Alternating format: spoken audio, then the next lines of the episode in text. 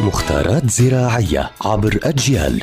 نتعرف في كل حلقة على سر من أسرار عالم الزراعة وفلاحة الأرض مع المهندس الزراعي مجدي عبد الله أهلا بكل متابعي ومتابعات أجيال عبر منصاتها الاجتماعية المختلفة. معكم المهندس الزراعي مجدي عبد الله رح نحكي اليوم أيضا عن موضوع مكافحة الآفات المنزلية ومنها العناكب. طبعا العنكبوت إيه، بإذي الناس أكيد وبيعمل بيوت داخل البيوت إيه، المنزل. فلازم إحنا نكافحه بطرق معينة. ومنها أيضا الخل الأبيض. طبعا الخل الأبيض قاتل لمعظم الحشرات.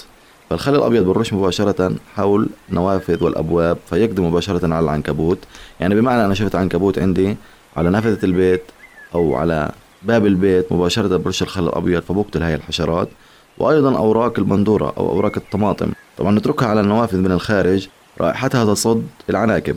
طبعا نويت انوه لموضوع إنه أوراق الطماطم وهي طرية طبعا. يعني كل ما جفت إحنا بنغير أوراق الطماطم عشان كافح العناكب بطريقة حلوة. وأيضا النعناع. وزي ما حكينا إنه النعناع طارد للذباب وطارد للهسهس وأيضا النعناع بصد العناكب. فنحط مثلا كارورة ماء مع نعناع ورشها في أماكن تواجد العناكب بنسبة واحد لواحد. بمعنى أنا حطيت مثلا خلينا نقول نصف لتر ماء. بحط كمية نعناع كافية لنصف لتر الماء بحيث يتحول لون الماء إلى اللون الأخضر. ساعتها أنا بكافح العناكب. وأيضا قشور الحمضيات.